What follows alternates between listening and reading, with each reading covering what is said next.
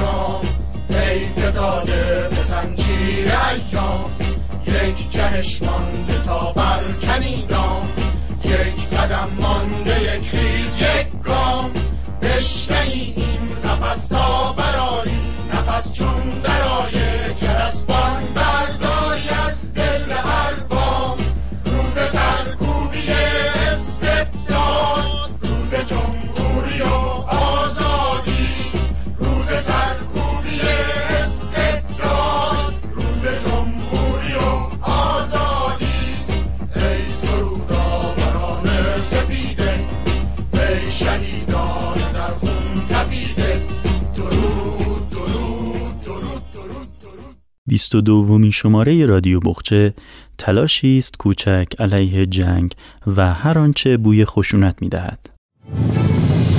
تفنگت را زمین بگذار تفنگت را زمین بگذار که من بیزارم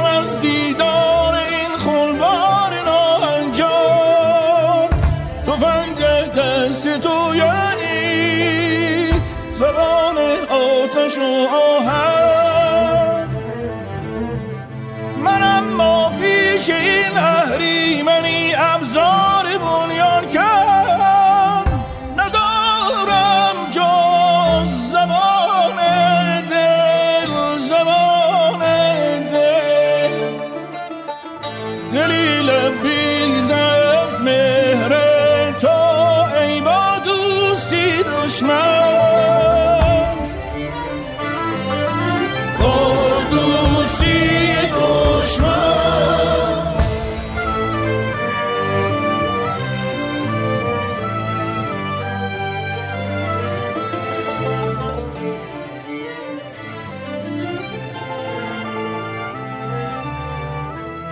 به همین منظور با ما می‌گوید که مراقب ذهنیت کودکانمان باشیم.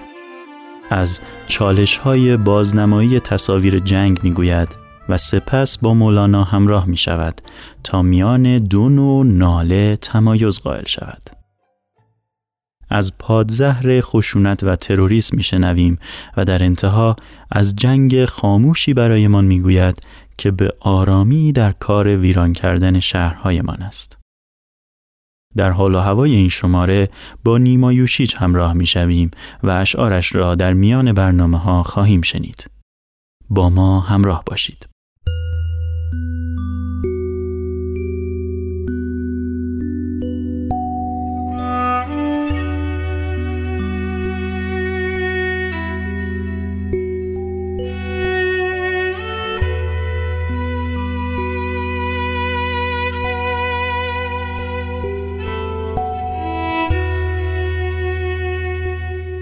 خشک آمد کشتگاه من در جوار کشت همسایه. گرچه می‌گویند میگریند روی ساحل نزدیک سوگواران در میان سوگواران. قاصد روزان ابری داروگ کی می‌رسد باران؟ بر بساتی که بساتی نیست در درون کومه تاریک من که ذره ای با آن نشاطی نیست. و جدار دنده های نی به دیوار اتاقم دارد از خشکیش می ترکد. چون دل یاران که در هجران یاران. قاصد روزان ابری داروگ کی می رسد باران؟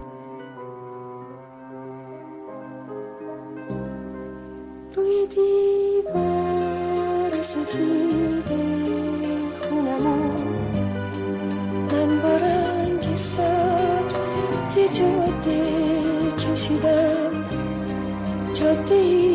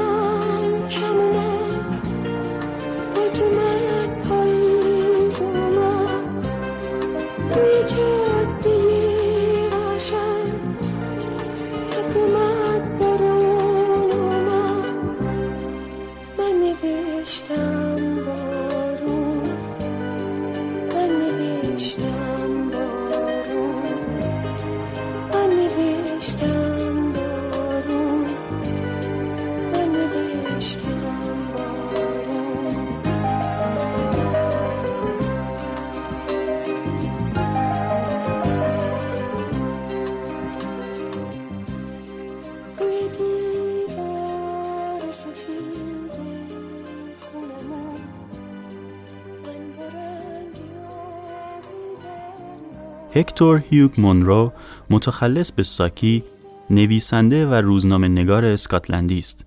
او که در سال 1916 درگذشت معمولا در داستانهایش با لحنی تنظامیز به نقد شرایط فرهنگی و اجتماعی پیرامونش می پرداخت. با هم داستان اسباب بازی های صلح را از این نویسنده با ترجمه بطول سعیدی می شنویم.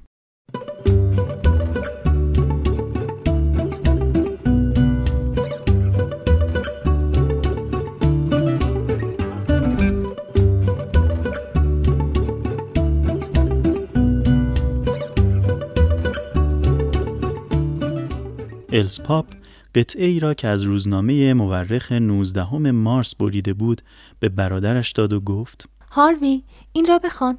نوشته جالبی است. درباره اسباب بازی بچه هاست. خلاصه متن چنین بود. انجمن ملی صلح با ساختن اسباب بازی هایی که حس مبارزه و جنگجویی را در کودکان برانگیزد مخالف است. انجمن عقیده دارد اسباب بازی هایی چون تفنگ و توپ و اسواران عملا به غرایز اولیه کودکان شکل می بخشد و میل به جنگ و خونریزی را در آنان برمیانگیزد. به همین دلیل انجمن ملی صلح در نظر دارد در نمایشگاهی که ظرف سه هفته آینده به دین منظور در المپیا گشایش می‌یابد اسباب بازی های جدیدی را به معرض نمایش بگذارد. در این نمایشگاه به جای مجسمه سربازان و فرماندهان جنگ مجسمه شخصیت‌های برجسته عالم اقتصاد و ادب و به جای تفنگ و ساز و برگ جنگ آلات و ابزار کشاورزی و صنعتی به معرض نمایش گذارده می شود. امید است صاحبان کارخانه های اسباب بازی سازی از این طرح برای ساختن اسباب بازی استقبال نمایند. هاروی گفت عقیده جالبی است به شرط اینکه موفق از بوته آزمایش بدرآید ما هم باید سعی خودمان را بکنیم. الز گفت تو که طبق معمول هر سال روز عید پاک اینجا میایی و برای بچه ها هم عیدی میآوری. پس چه بهتر که چند تکه از همان قبیل که در نمایشگاه عرضه خواهد شد بخری و برای بچه ها بیاوری تا آزمایش کنیم و ببینیم چه می شود. البته همین که اسباب بازی ها را به بچه ها دادی باید طرز بازی کردن با آنها را هم به آنها بیاموزی و توجهشان را جلب کنی. این را هم بگویم اسباب بازی هایی را که ام سوزان برایشان فرستاده بود چون مربوط به محاصره آدریان پل بود نیازی به توضیح نداشت. متاسفانه بچه ها حتی نام فرماندهان جنگ را هم بلد بودند. به هر حال امیدواریم اسباب بازی هایی را که روز عید برایشان می آوری وسیله تحریک ذهنشان گردد چون هنوز کم سن و سال و تأثیر پذیرند. اریک هنوز یازده سال ندارد و برتی فقط نه سال و نیم دارد. هاروی با شک و تردید گفت خواهر مگر نمیدانی که تمایلات موروسی هم در هر فرد مهم و قابل توجه است میدانی که یکی از اموهای بچه ها در این کرمن با تعصب جنگید جدشان هم زمانی که لایحه اصلاحی تصویب شد کلیه همسایگان وگ را در هم کوبید ولی با وجود این چون به قول تو سنشان کم است هنوز تأثیر پذیرند خیلی خوب هر طور تو بخواهی عمل می کنیم روز عید فرا رسید هاروی با جعبه بزرگی که به طرز زیبایی بندی شده بود به خانه خواهرش رفت. الز با لحنی موثر به بچه ها گفت دایی جان جدیدترین و زیباترین اسباب بازی ها را برایتان خریده است. از ظاهر بسته چنین پیداست که چیزهای جالبی در آن است. اریک برای دیدن اسباب بازی ها ثانیه شماری می کرد و تاب و توان نداشت. در دل می گفت شاید دایی لشکر سومالی و سربازان آلبانی را برایش آورده است. با خود زمزمه می کرد لابد عرب ها بر اسب سوارند و سربازان آلبانی یونیفرم های قشنگ بر تن دارند. آنها تمام روز و حتی شبها هم در نور ماه می جنگند. اما نه چنین نیست. آنجا شهر کوهستانی و پر از صخره است. نمی‌تواند سوار نظام داشته باشد.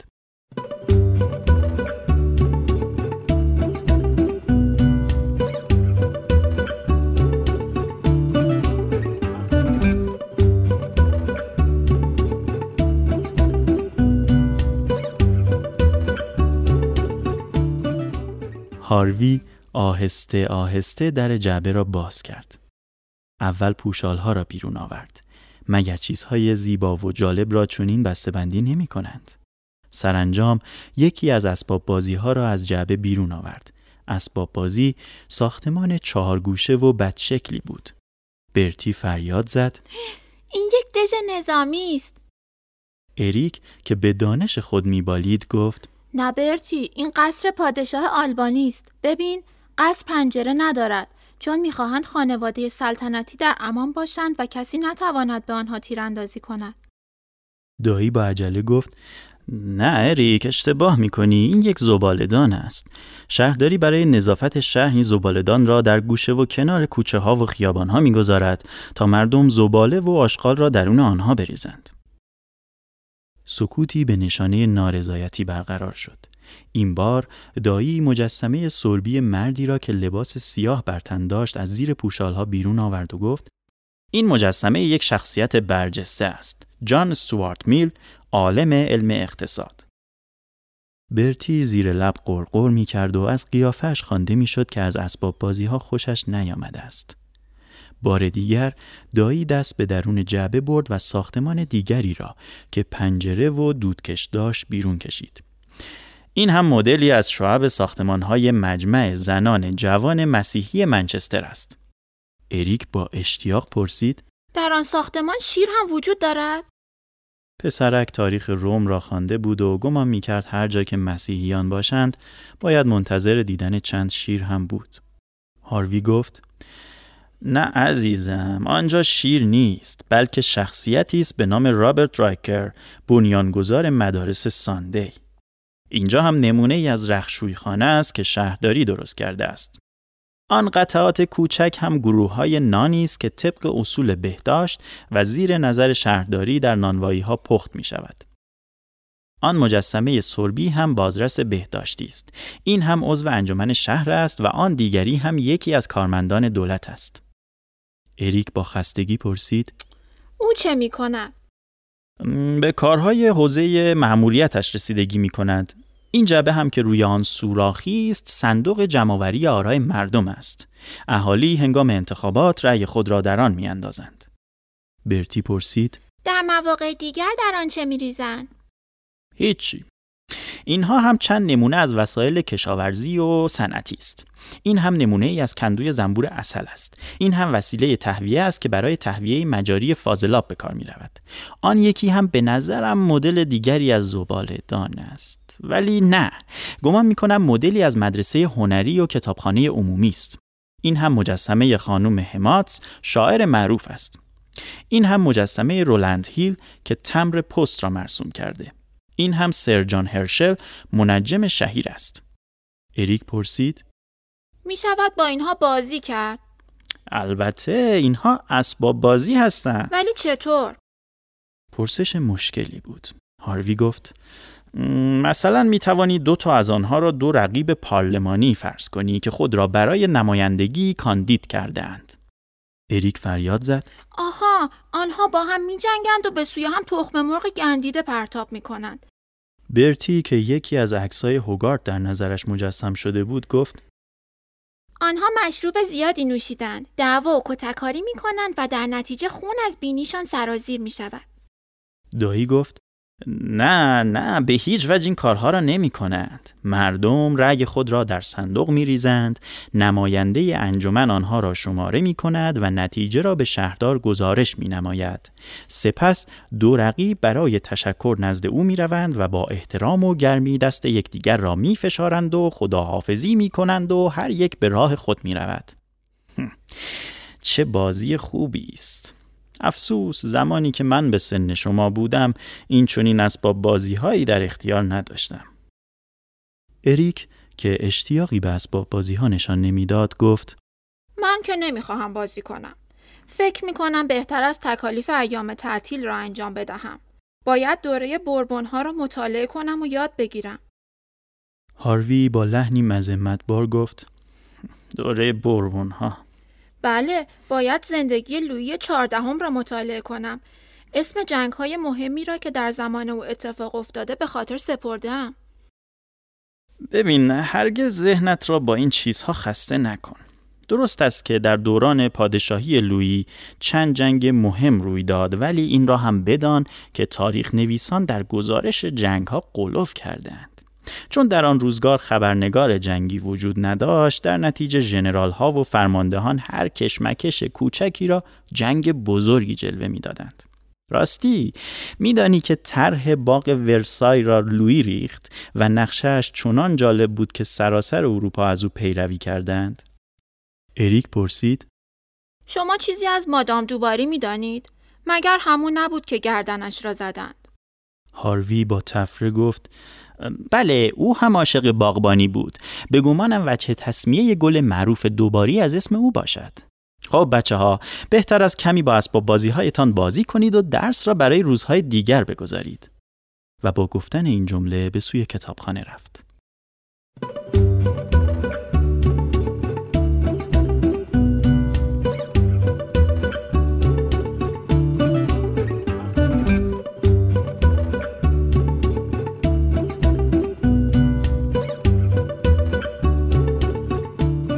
هاروی چهل و پنج دقیقه ای را که در کتابخانه بود بدین میاندیشید که آیا می تواند تاریخی برای دانش آموزان مدارس ابتدایی بنویسد که در آن از جنگ ها، قتل عام ها، خونریزی ها و دسیسه ها ذکری نکند؟ با خود می گفت برای انجام این مقصود باید دوران بورک و لانکاستر و ناپلون و جنگ های سی ساله را نادیده بگیرد و در عوض توجه بچه ها را بیشتر به اختراعات و اکتشافات جلب کند تا به جنگ واترلو. سرانجام از کتابخانه به سوی اتاق بچه ها رفت تا ببیند چه می کنند. از پشت در صدای اریک به گوش رسید که می گفت این یکی هم که شلوار کوتاه پوشیده و دایی می‌گفت بنیانگذار مدارس ساندی بوده است باید نقش لویی را بازی کند. گرچه شباهتی به لویی ندارد. برتی گفت در آینده کت قرمزی با قلم و رنگ بر تنش میپوشانم. آن دیگری هم که دایی می‌گفت خانم همات شاعر معروف است رول مادام دومونتانن را بازی می کند. مادام دومونتانن از لوی خواهش می کند که لشکرکشی نکند. ولی لوی نمیپذیرد و بی توجه به او می رود. لوی مارشال ساکس را در این لشکرکشی با خود می برد. باید جلوه بدهیم هزاران سپاه با خود همراه دارد. شعار سپاهیان این است. کی زنده باد؟ و جواب آن مملکت من. میدانی سوال و جواب جالبی است. نیمه شب در منچستر مستقر می شوند و یکی از هواخواهان توطئه‌گر جیمز دوم کلید دژ را به آنها می دهد. هاروی از سوراخ کلید به درون نگریست و دید بچه ها زبالدان را سوراخ سوراخ کرده و از آن برای ساختن دهانه توپهای خیالیشان استفاده کردند. جان استوارت میل را در جوهر قرمز فرو برده و رول مارشال ساکس را به او دادند. باز گوش فراداد. لویی به سپاهیان دستور محاصره ساختمان مجمع زنان جوان مسیحی را می دهد. او فریاد می‌زند دختران از آن من هستند. باید خانم هماتس را این بار به جای یکی از دختران بگذاریم. او جواب می دهد هرگز و خنجر را در قلب مارشال ساکس فرو می‌برد. برتی جوهر قرمز را روی سردر ساختمان مجمع ریخت و فریاد زد خون جاری می شود. سربازان به درون هجوم می‌برند و با قصاوت انتقام خون مارشال را می‌گیرند. یک تن از دختران کشته می شود. در این هنگام برتی بقیه جوهر قرمز را روی ساختمان ریخت و گفت 500 نفر از سپاهیان را که زنده ماندند به درون کشتی های فرانسوی می‌برند. لویی می‌گوید من مارشال ساکس را از دست دادم اما دست خالی نمی‌روم. هاروی از پشت در دور شد و خواهرش را صدا زد. الز آزمایش بله با شکست روبرو شد. خیلی دیر شروع کردیم.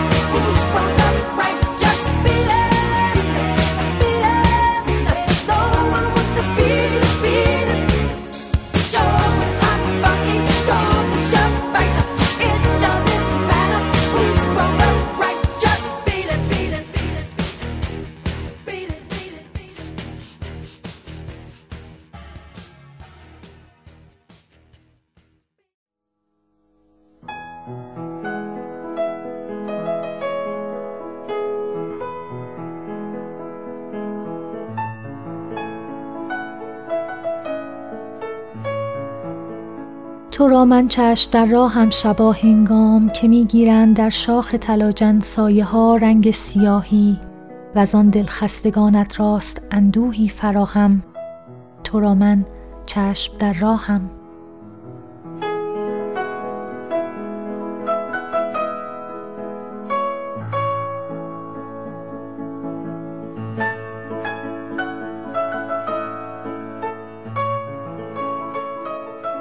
شبا هنگام.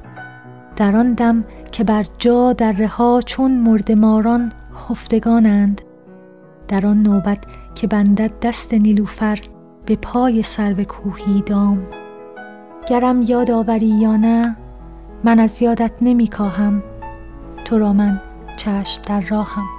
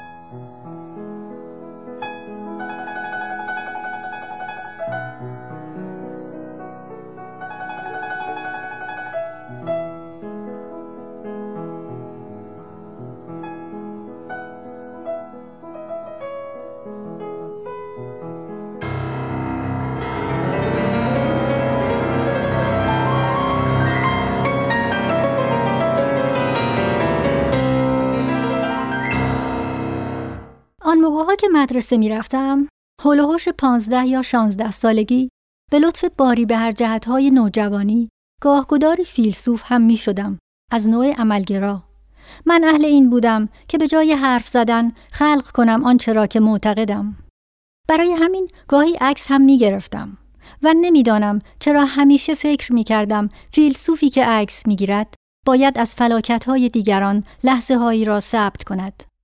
آن زمانها من رسالت فیلسوف را نظر انداختن به درد دیگران می دانستم.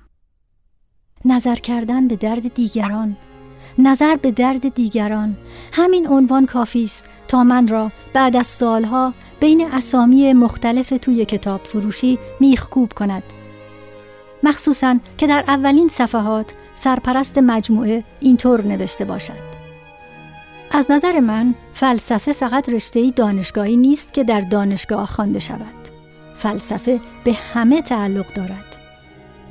این مجموعه کتاب ها فلسفه را هنر زندگی می داند از این رو که اعتقاد دارد می شود فلسفه را نه با اهن و طلوپ فیلسوف معابانه که با همان نگاه فروتنانه آدمهای معمولی در زندگی روزمره به کار برد. اما با همه این تفاسیر نظر به درد دیگران کتابی جدی است. خیلی هم جدی. به اندازه درد بزرگی مثل جنگ و بازنمایی آن در هنری همچون عکاسی. کتاب نه فصل دارد. با احتساب سخن سرپرست مجموعه در اول و سپاسگزاری آخرش می شود یازده بخش. شاید خیلی ها مثل خود من آنقدرها هم با عکس جدی برخورد نکنند.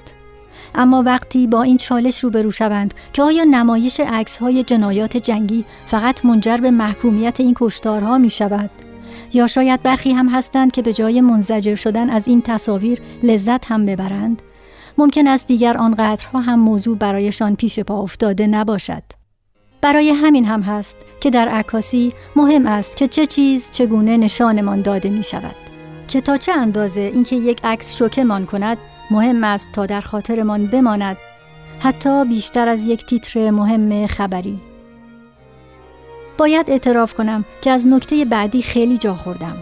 آن هم ساختگی بودن بعضی از عکس های جنگی است. عکس های معروفی که وقتی می‌فهمیم ساختگی هستند شوکه می‌شویم. بعضی عکس هایی که در عکاسی جنگی خیلی معروفند و حتی مخاطب معمولی مثل من هم که نه اسم عکاس بلدم و نه تکنیک عکاسی چندین بار دیدمشان یک هو سر در میآوری که برای تأثیرگذاری بیشتر و خیلی دلیل های دیگر در شرایطی شبیه سازی شده گرفته شده اند. انگار که بعدش به همه چیز شک می کنی. نویسنده از قلم نمی اندازد که یادمان بیاورد که دیدن مدام این دردها از دریچه رسانه هایی چون عکس چقدر آنها را برایمان عادی کرده و تا چه اندازه دیدن صحنه هایی از خشونت و کشتار تبدیل به قسمتی از زندگی روزمره من شده. در فصلهای رو به آخر حرفهای بیشتری از نویسنده میشنویم. او تذکر می دهد که با اینکه در دنیای مدرن جنگ ظاهر مزمومتر از دوره های پیشین است اما حراس های مدرن دهشتناکتر، بیشتر و جانکاهترند لیکن ما را در خلصه ای از عادت فرو می‌برند. به ما یادآوری می کند که آهای پشت دستگاه های دیجیتال و گیرنده های تلویزیونی تان ننشینید و گمان نکنید که با دیدن صحنه از فجایع بشری همه چیز گل و بلبل می شود. بین دیدن و ندیدن راهی کوتاه به اندازه یک پلک وجود دارد. اینکه عکسی از دوزخ را تماشا کنیم ما عافیت نشینان را بهشتی نمی کند.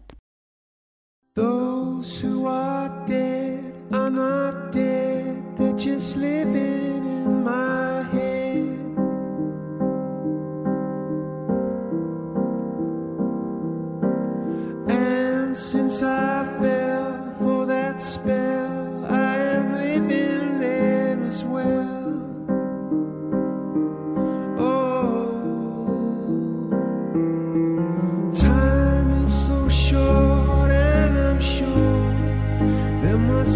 something more.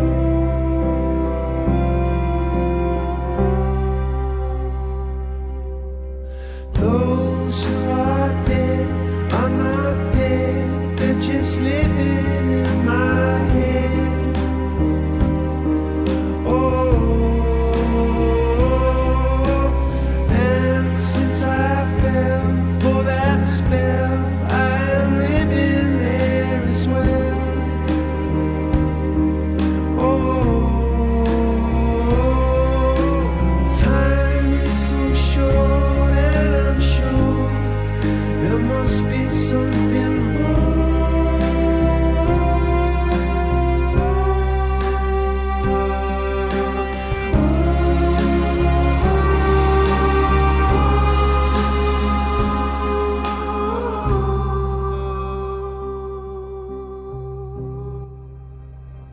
حالا اگر دلتان می‌خواهد این کتاب را بخوانید خوب است بدانید.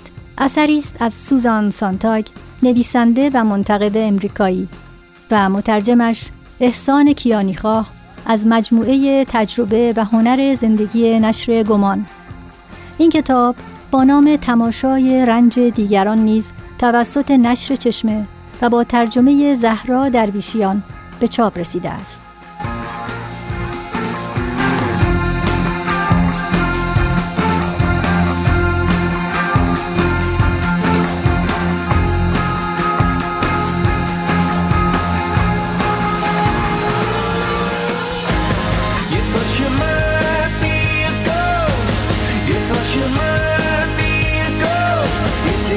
To heaven, but you made it close.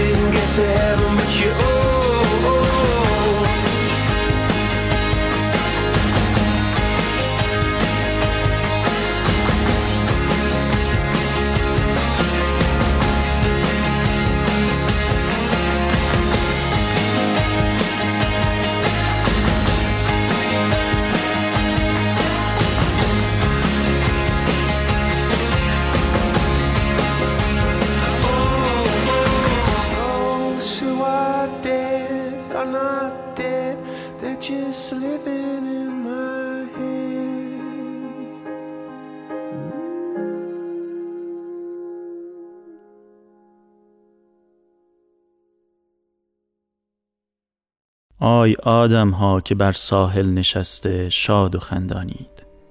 یک نفر در آب دارد می سپارد جان.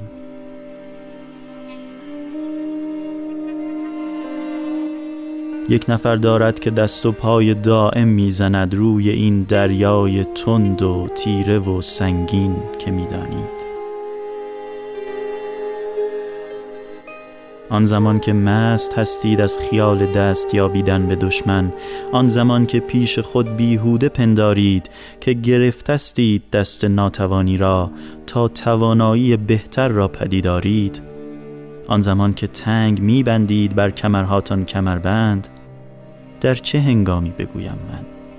یک نفر در آب دارد می کند بیهوده جان قربان.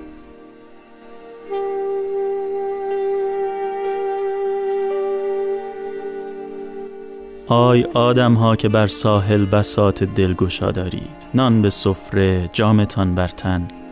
یک نفر در آب می‌خواند شما را. موج سنگین را به دست خسته میکوبد. باز میدارد دهان با چشم از وحشت دریده. سایهاتان را ز راه دور دیده. آب را بلعیده در گود کبود و هر زمان بیتابیش افزون می کند زین آبها بیرون. گاه سر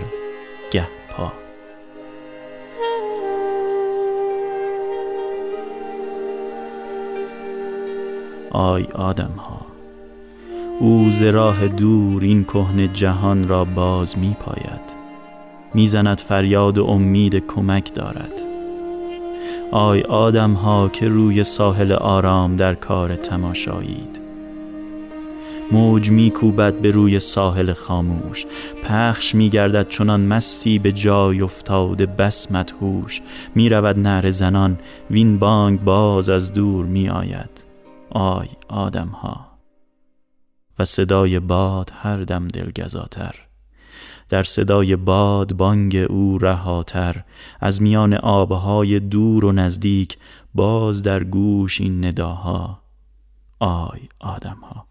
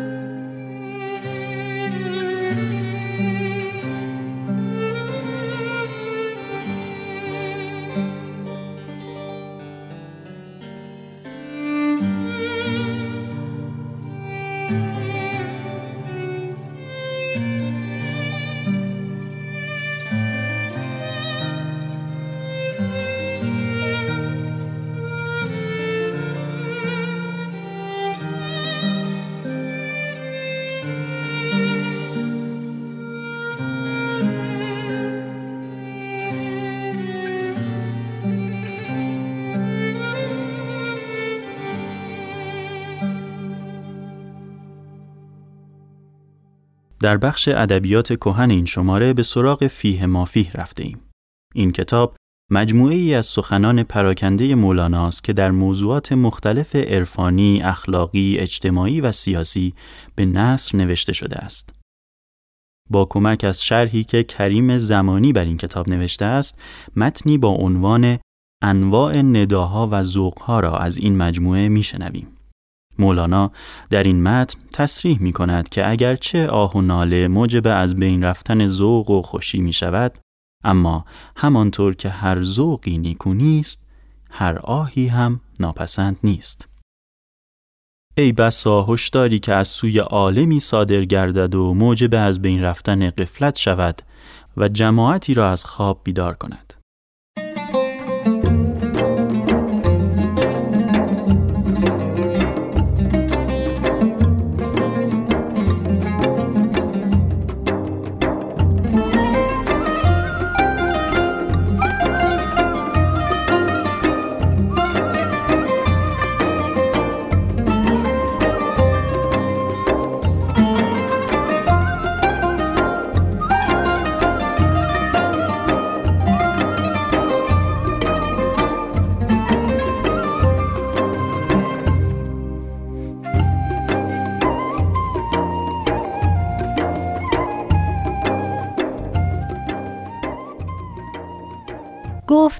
کردی ذوق رفت. آه مکن تا ذوق نرود. فرمود که گاهی بود که اگر آه نکنی ذوق برود علی اختلاف الحال. و اگر چنین نبودی نفرمودی ان ابراهیم لعواه حلیم. و هیچ طاعتی اظهار نبایستی کردن که همه اظهار ذوق است. و این سخن که تو می‌گویی از بهر آن می‌گویی که ذوق بیاید. پس اگر برنده ذوق است برنده ذوق را مباشرت می‌کنی تا ذوق بیاید. و این نظیر آن باشد که خفته را بانگ زنند که برخیز که روز شد کاروان می رود گویند مزن بانگ که او در ذوق است ذوقش برمد. گوید آن ذوق هلاکت است و این ذوق خلاص از هلاکت. گویند تشویش مده که مانع است این بانگ زدن از فکر. گوید به این بانگ خفته در فکر آید و اگر نه او را چه فکر باشد در این خواب؟ بعد از آنکه بیدار شود در فکر آید. آنگاه بانگ بر دو نوع باشد. اگر بانگ کننده بالای او باشد در علم موجب زیادتی فکر باشد زیرا چون منبه او صاحب علم باشد و او را بیداری باشد الهی چون او را بیدار کرد از خواب غفلت از عالم خودش آگاه کند و آنجاش کشد. پس فکر او بالا گیرد چون او را از جایی بلند آواز دادند. اما اگر به عکس باشد که بیدار کننده تحت آن باشد در عقل چون او را بیدار کند او را نظر به زیر افتد. چون بیدار کننده او اسفل است لابد او را نظر اسفل افتد و فکر او به عالم سفلا رود.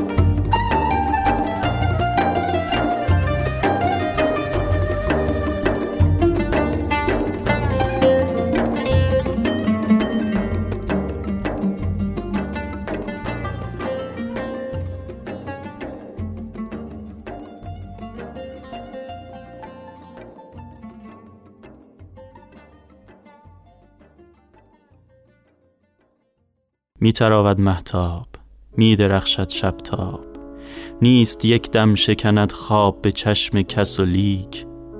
غم این خفته چند؟ خواب در چشم ترم می شکند نگران با من استاده سحر. صبح می خواهد از من که از مبارک دم او آورم این قوم به جان باخته را بلکه خبر. در جگر لیکن خاری. از ره این سفرم می شکند. نازوکارای تن ساق گلی که به جانش کشتم و به جان دادمش آب ای دریغا به برم می شکند. دست ها می سایم تا دری بکشایم بر عبس می پایم که به در کس آید. در و دیوار به هم ریختشان بر سرم می شکند. می تراود محتاب می درخشد شب تاب. مانده پایابله از راه دراز بر دم دهکده مردی تنها. کول بارش بر دوش. دست او بر در می‌گوید با خود. غم این خفته چند؟ خواب در چشم ترم می شکند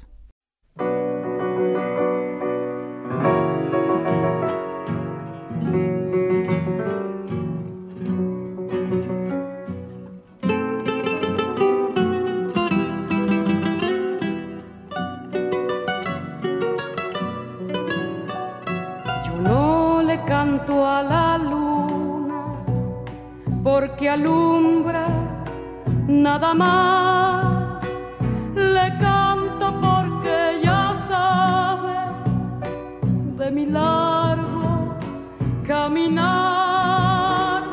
Le canto porque ya sabe de mi largo caminar.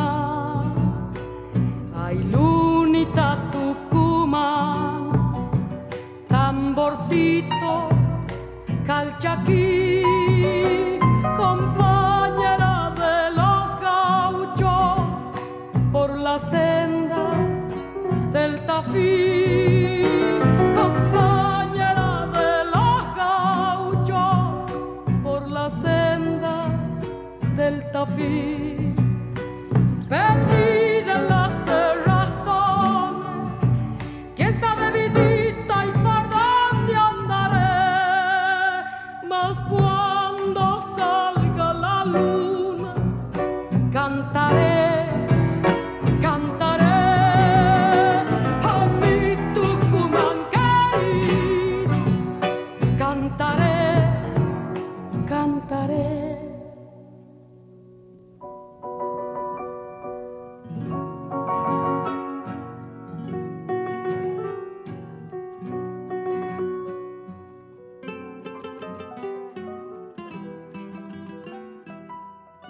هفتهنامه کرگدن که از فرهنگ، هنر و اجتماع و کمی هم سیاست می نویسد از سال 1395 به سردبیری سید علی میرفتاح به صورت مستقل منتشر شده است. در این قسمت بخشهایی از سخن سردبیر با عنوان مریخ حمله می کند را می شنویم که در شماره 52 این مجله در 27 خرداد 96 چاپ شده است.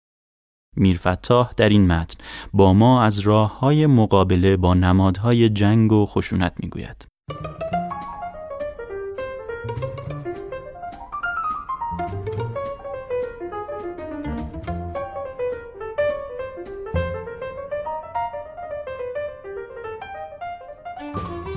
متن پیش رو با مثالی از یکی از فیلم های تیم برتون به نام مریخ حمله می کند آغاز می شود. نویسنده توضیح می دهد که در این فیلم مریخی ها بسیار باهوشند و در این حال شرور و گستاخ. و خلاصه هیچ منکری نیست که مرتکب نشوند و حتی سلاح‌های اتمی هم بر ایشان کارساز نیست. و حال ادامه متن را میشنویم.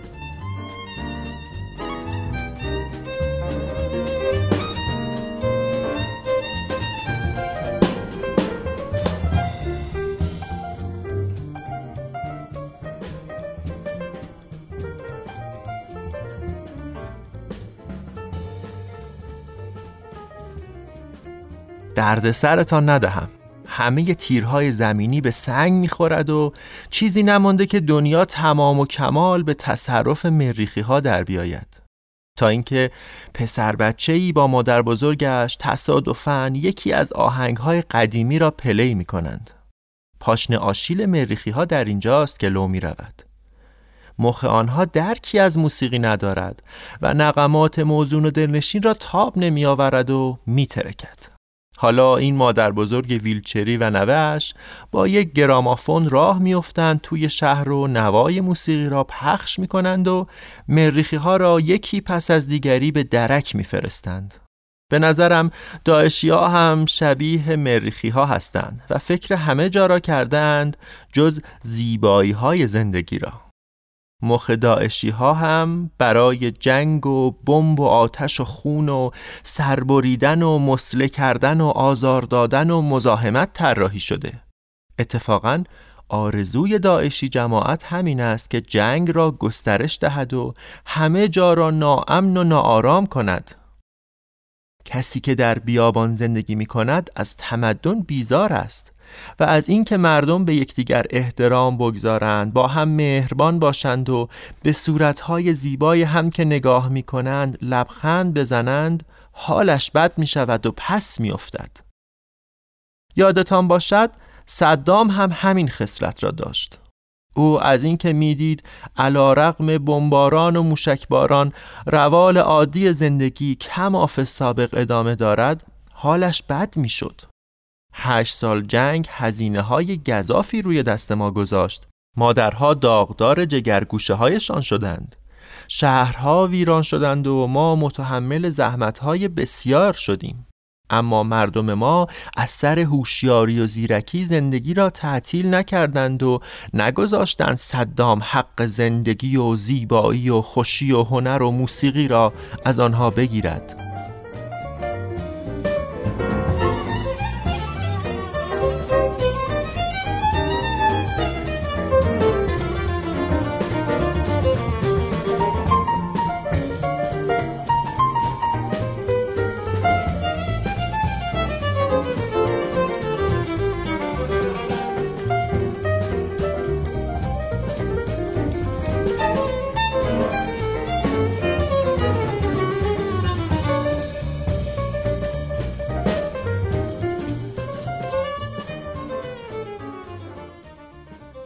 داعش دلش می‌خواهد تمام دنیا را تبدیل به خرابه های شام و عراق کند.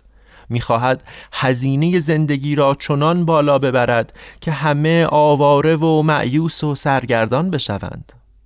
اصلا دنبال همین است که یک تیر بزند و سه تا تحویل بگیرد. ز هر طرف که شود کشته او نف می‌برد و سرحال می‌شود. در فیلم کمپانی هیولاها هیولاها از جیغ بچه ها تغذیه می کنند و برق شهر مخفیشان از ترس و جیغ بچه ها تعمین می شود هیولاهای داعش از ترس و یأس و قصه های ملت جان می گیرند در عوض موسیقی و شادی و خنده در یک کلام زندگی به خاک سیاهشان می نشاند زمان جنگ مادرم اصرار داشت چیزی از روند زندگی متوقف نشود. من آن موقع نمیفهمیدم که چه اصراری دارد لابلای این همه موشک باران و خاموشی رب درست کند سبزی خوش کند غذاهای نوبرانه بپزد در نظریهایش تأخیر نیندازد و غیره. درک نمی کردم چرا پدر و مادرم اصرار دارند علا رقم آژیرهای قرمز برای برادرم عروسی بگیرند گوش تا گوش مهمان دعوت کنند و همه تشریفات را بی کم و کاست رایت کنند. نمیفهمیدم چرا اینقدر برای پناهگاه فکر تنقلات می کنند چرا اینقدر مهمان دعوت می کنند بعدها اما رازش را دریافتم. این همان رازی است که تمدن بشری را تداوم بخشیده و زندگی را جاری ساخته و حیات را ادامه داده. هنر تزئین دنیا نیست اشتباه نکنیم. هنرمندان با زیبا کردن دنیا زندان دنیا را قابل تحملتر نکردند. شاید در نگاه اول چنین فکر کنیم که هنر جنبه تجملی دارد. خیلی ها معتقدند که هنر برج زندگی است. خیلی ها وقتی می‌بینند داریم شعر می‌خوانیم و نقاشی می‌کشیم می‌گویند فکر نان کن که خربزه آب است. نه نان جای خودش آب هم جای خودش. هنر راز زندگی است. یک پله بالاتر هنر حقیقت زندگی است.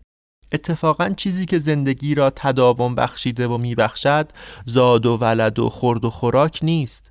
نه اینکه اینها کم ارزشند نه اتفاقا باید جدیشان گرفت و متوقفشان نکرد. اما چیزی که ما را از بقیه مخلوقات جدا می کند همین درک زیبایی و تولید هنر است.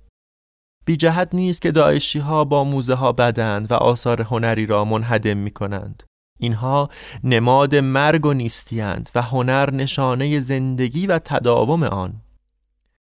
چیزی که مخ آنها نمی‌فهمد همین لبخند ژوکند است. نمی‌فهمند چرا این نقاشی این همه قیمت دارد و این همه از آن حفاظت می شود حفاظت از نقاشی حفاظت از زندگی است. باور کنید هیچ سلاحی علیه داعش و داعشیان برنده تر از این نیست که دور هم بنشینیم و شعر بخوانیم و مهربانانه به چهره هم نگاه کنیم. آدمیزاد زیرکتر از این حرف هاست که از ترس داعش زندگی را و لوازم زندگی را متوقف کند. این زمستان هم می رود و روسیاهیش به داعش و طرفدارانش می ماند فقط تا می توانید بر زیبایی های عالم بیافزایید و از زشتی هایش کم کنید. معماری خوب، موسیقی عالی، نقاشی هنرمندانه شعر ناب قصه های دلنشین روی زیبا لباس تمیز لبهای خندان چشمان مهربان و چیزهای از این دست سلاحهای کارآمدی هستند که تروریست ها را به عقب میرانند مخشان را میترکانند و نقشه های شومشان را نقشه بر آب می کنند.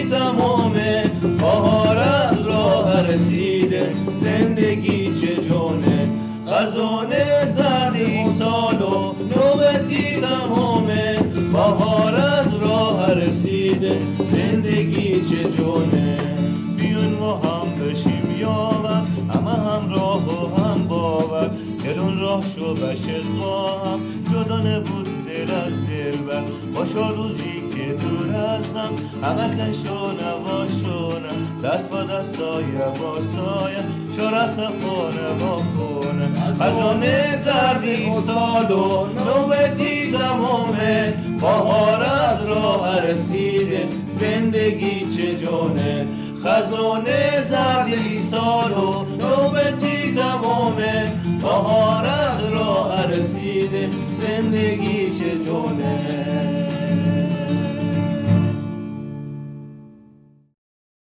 زردها بی خود قرمز نشدند. قرمزی رنگ نینداخته است. بی خودی بر دیوار. صبح پیدا شده از آن طرف کوه از آکو اما وازنا پیدا نیست. گرته روشنی مرده برفی همه کارش آشوب. بر سر شیشه هر پنجره بگرفته قرار. وازنا پیدا نیست. من دلم سخت گرفته است از این میهمان خانه مهمان کش روزش تاریک که به جان هم نشناخته انداخته است. چند تن خوابالود چند تن ناهموار چند تن ناهوشیار.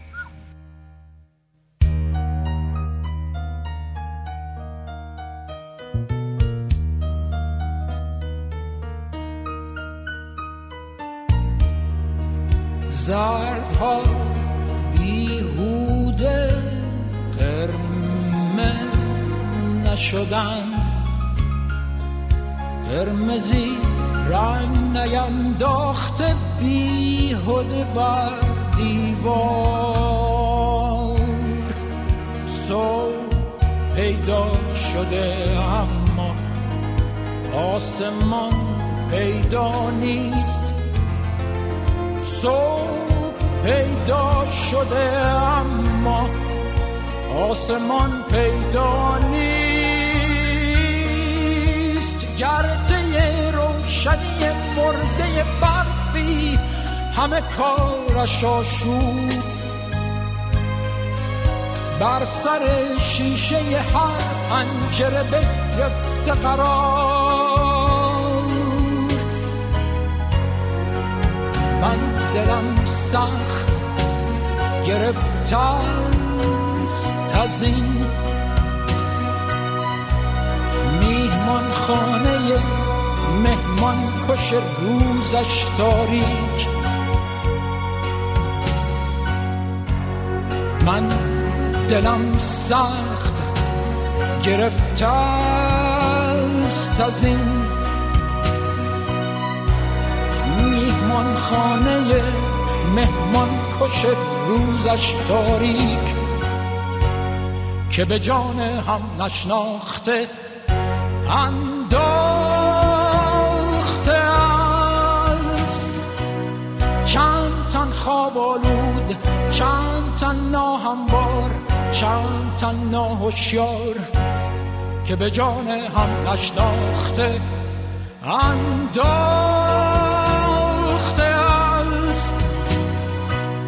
چند تن خواب آلود مشتی ناهموار. چند تن ناهوشیار چند تن خواب آلود.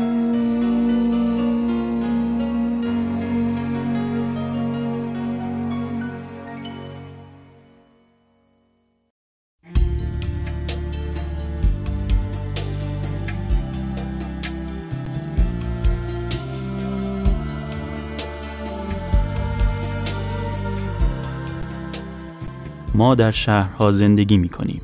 از امکاناتشان بهره می بریم. ساختمان ها، کوچه ها، خیابان ها، نشانه ها و هر آنچه را که به شهر مربوط می شود می شناسیم و شاید به دلایلی بعضی از آنها را به دیگری ترجیح دهیم. شهر عرصه زندگی و فعالیت ماست و هر آنچه که در آن می‌بینیم به نوعی باستاب رفتار و بیانگر ناخودآگاه جمعی خودمان است.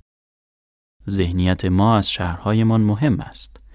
نه تنها به این خاطر که این ذهنیت بیانگر میزان علاقه ما به شهر است یا به ما کمک می کند از آن حرف بزنیم بلکه بیشتر به این دلیل که همین ذهنیت است که رفتار ما نسبت به شهر را می سازد.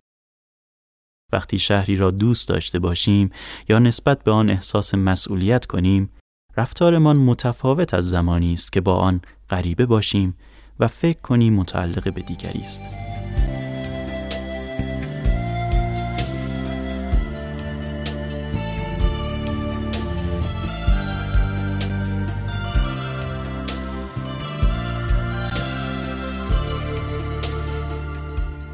سلاونکا دراکولیچ روزنامه نگار و مفسر فرهنگ کرواسی از بیتفاوتی مردمان اروپای شرقی نسبت به شهرهایشان در سالهای فروپاشی حکومتهای کمونیستی نوشته است.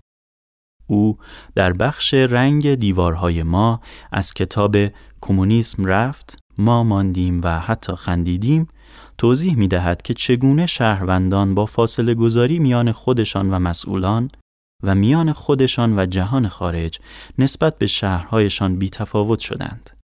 جنگی خاموش که به تخریب و ویرانی بیشتر شهرها انجامید. شهرها مثل خانه ها هستند. این احساس را به ما می دهند که می توانیم ادارهشان کنیم.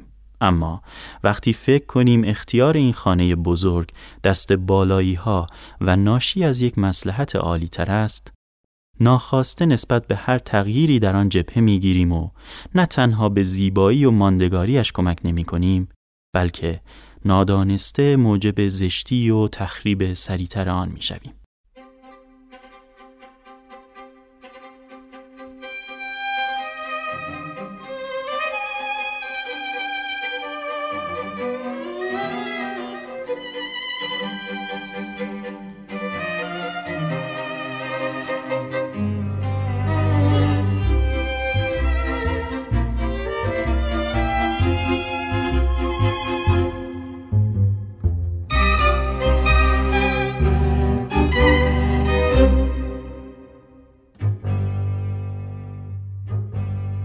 اواخر تابستان 1987 بعد از گذراندن دو ترم تحصیلی در آمریکا به زاگرب برگشتم.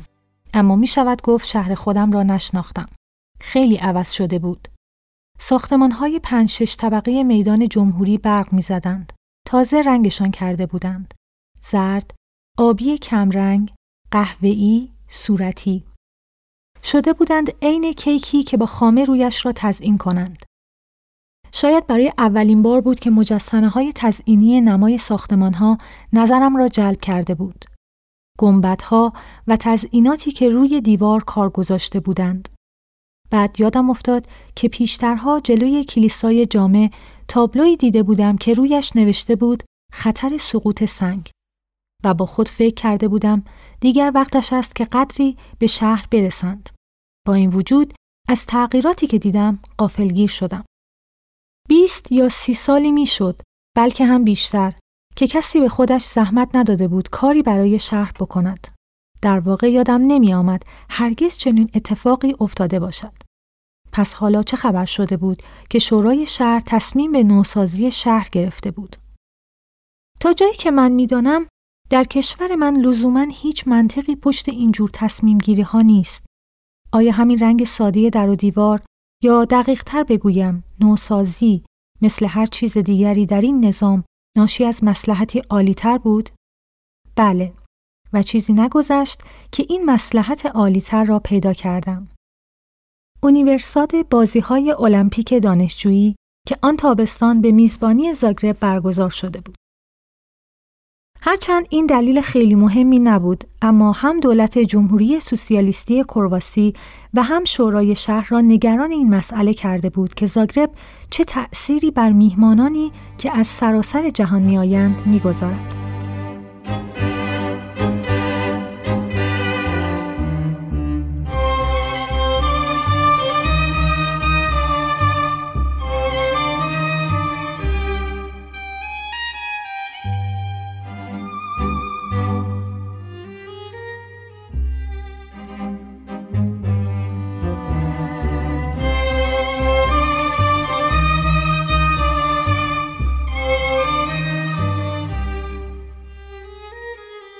چیزی که مرا جدا آزار می‌داد مسلحت عالیتر آقایان برای این تغییرات عظیم نبود چون برای من هم مثل بقیه دیگر اینجور مسلحت ها عادی شده بود. به نظر من بدترین چیز ذهنیتی بود که این مسلحت عالیتر از آن نشأت گرفته بود.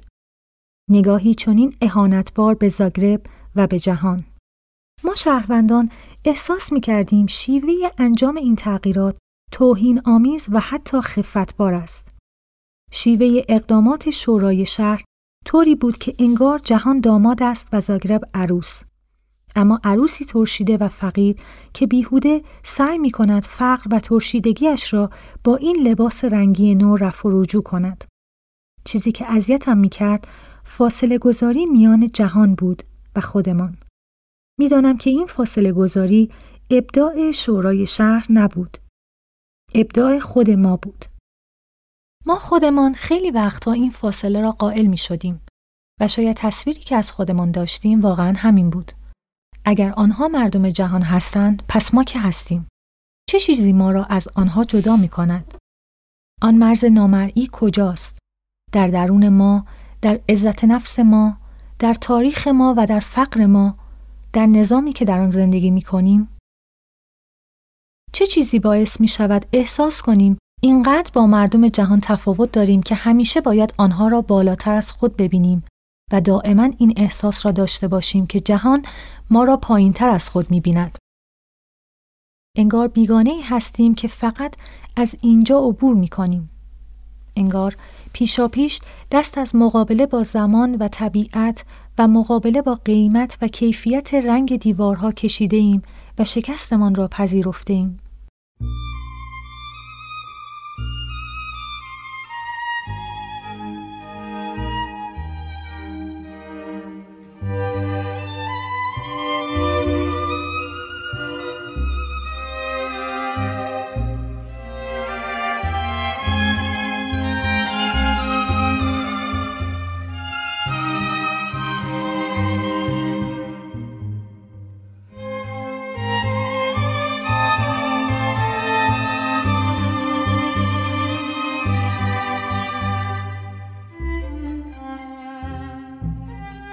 شاید اصلا آنچه اهمیت دارد همان رنگ دیوارهاست. امروز که کمتر از سه سال از آن تابستان میگذرد رنگ نوی آن ساختمان ها آن کیک های رنگی تزئین شده قشنگ که آنقدر به آنها فخر میفروختیم باز کهنه شده. زرد چرک، رنگ قهوه‌ای مانند، خاکستری چرک، مثل رنگ عکس های قدیمی. اگر این را این پدیده کدر شدن سریع رنگ نمای ساختمان ها را فقط در یوگسلاوی دیده بودم خیال می کردم مثل یک جور بیماری بومی است یا خیال می کردم ناشی از تأثیر روانی محیط است. اما این را در پراگ هم دیده بودم. در پراگ نوسازی شده. نمای ساختمان هایی که رنگ نخورده بودند در کنار آنها که تازه رنگ خورده بود از آنچه بود هم کثیفتر و کهنه‌تر به نظر می آمد. و آنهایی که رنگ خورده بود داشت آهسته آهسته اما طوری که به چشم می آمد همان رنگ کدر را از هوا از نفس آدمهایی که از آنجا رد می شدند به خود می گرفت. این را در بوداپست هم دیده بودم. آنجا در بوداپست بود که فهمیدم منشأ آن نیروی درونی چیست. آن نیرویی که دارد تک تک شهرهای اروپای شرقی را فرو میبلعد. چهره گوتیک، باروک یا پایان قرن نوزدهمی این شهرها را چهره دلنشین و دنجشان را زیبایی نوستالژیکشان را میخراشد و فرو میبلعد و آنچه به جا می‌گذارد تنها فرسودگی است. فکر می کنم منشأ آن نیروی ویرانگر و دلیل اصلی این وضع خود ما هستیم. آنچه شهرهای ما را کشته و نابود کرده دهه های متمادی بیتفاوتی خودمان است. اعتقاد راسخمان است به اینکه دیگری، دولت، حزب، بالایی ها اختیار شهر را دارند و مسئول نگهداری آن هستند، نه ما. چطور ممکن است اختیار شهر دست ما باشد وقتی اختیار زندگی خودمان را نداریم؟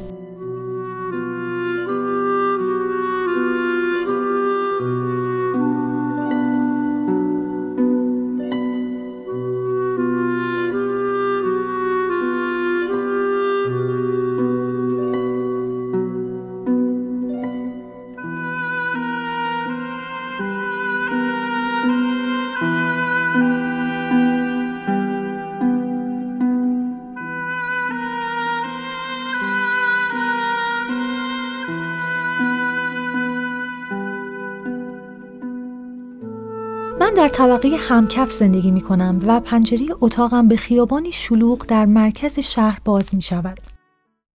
زندگی در این طبقه را مزیتی به شمار می آورم چون می توانم چیزهایی را ببینم که در غیر این صورت اصلا متوجه آنها نمی شدم.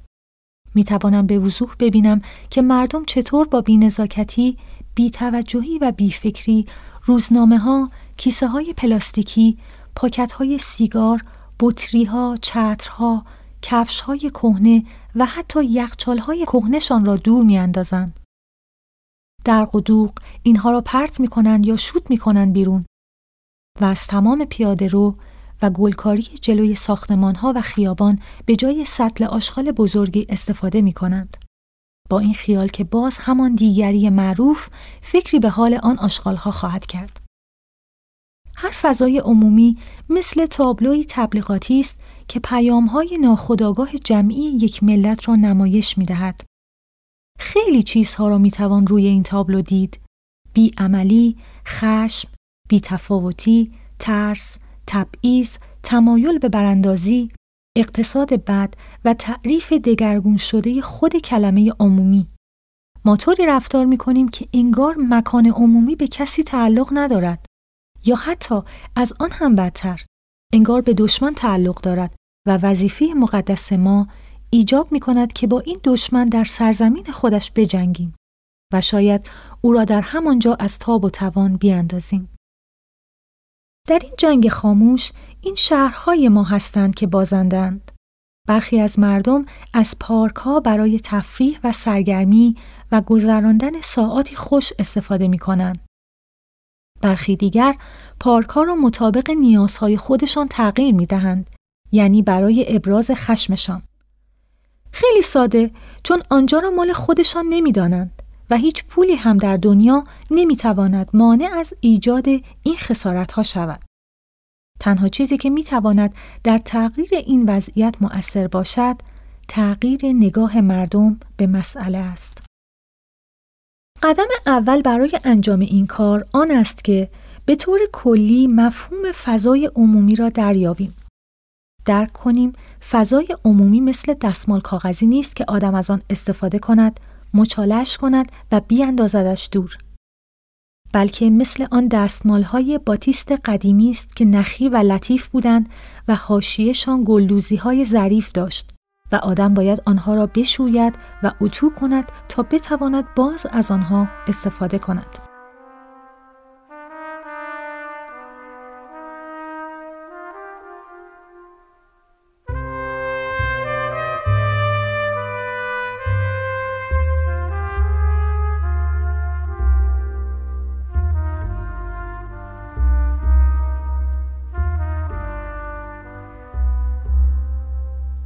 امپراتوری اتریش مجار 400 سال نشانه های ثروت و قدرت خود را برپا کرد.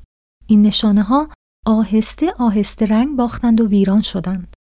بعد کمونیست ها در مدت تقریبا نیم قرن سعی کردند نشانه های گذشته را ویران کنند و نمادهای خود را جایگزین آنها بکنند. این نمادها حتی سریعتر از آن نشانه ها محو شدند. حالا دولت‌های جدید که خیال می‌کنند تاریخ و حافظه مردم زمین کوچک بازی آنهاست، باز دارند اسم خیابانها و میدانها را عوض می‌کنند. بناهای یادبود قدیمی را خراب می‌کنند و به سرعت بناهای یادبود جدید به جای آن می‌سازند. اما شهرها تاریخ خود را به یاد دارند و آن را نمایش می‌دهند. مردم هم همینطور. حسرت گذشته و ناامیدی روح و جان اروپای مرکزی، غمگینی یا بدبینی آن یا می توان گفت آن رنگ کدر و کهنه درونی آن همه ریشه در همین مسئله دارد. خانه ها شباهتی به چهره آدم ها دارند که خیلی از آن خوشم می آید. زیبایی آنها فقط ظاهری نیست. همین باعث می شود که شهرها آینه تمام نمای نفس درونی ما باشند. زیبایی اصیل آنها در اندازه های انسانی آنهاست. در این است که به ما این احساس را می دهند که می توانیم ادارهشان کنیم و آنها نیستند که ما را اداره می کنند. شهرهای ما برای خود مرکزی دارند. شمال و جنوبشان مشخص است. یک میدان اصلی دارند. خیابانها و ساختمانهای اصلیشان مشخص است. و مردم نیاز دارند که شهرشان مرکزی داشته باشد. این به آدمها احساس امنیت می دهد. شهری که این محله های قدیمی را ندارد مثل صدفی بیمروارید است. بخش های قدیمی شهرهای اروپایی هسته مرکزی این شهرها هستند و اما جهان بگذار جهان هم به اینجا بیاید. شاید تنها در اینجاست که جهان هنوز می تواند ببیند که تاریخ در ذات خود یک مقوله متافیزیکی است. I love you because you understand, dear. Every single thing I try to do, you're always there to lend a helping hand, dear. I love you most of all because you're you. No matter what the world may say about me, I know your love will always see me through. I love you for the way you never doubt me. But most of all, I love you cause you.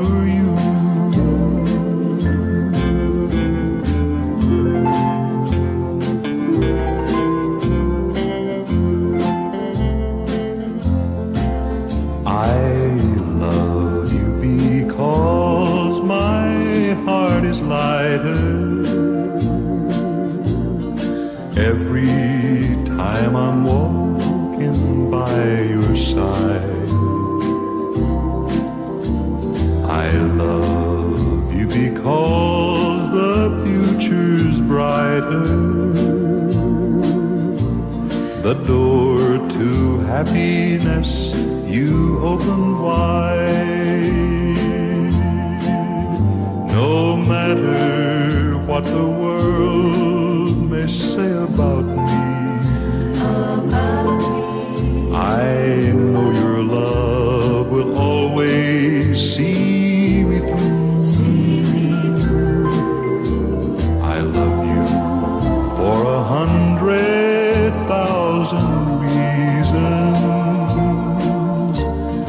most of all, I love you cause you're you.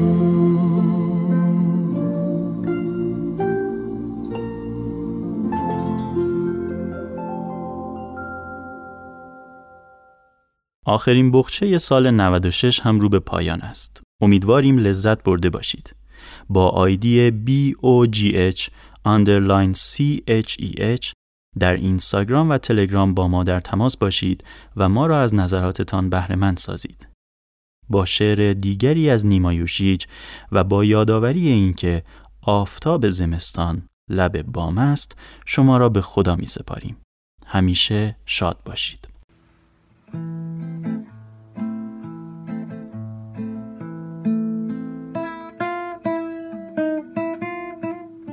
وقت است نعره‌ای به لب آخر زمان کشد.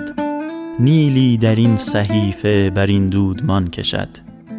سیلی که ریخت خانه مردم ز هم چنین اکنون سوی فرازگهی سر چنان کشد. برکنده دارد این بنیان سست را بردارد از زمین هر نادرست را. وقت است ز آب دیده که دریا کند جهان. حولی در این میانه مهیا کند جهان. بس دستهای خسته در آغوش هم شوند. شور نشاط دیگر برپا کند جهان.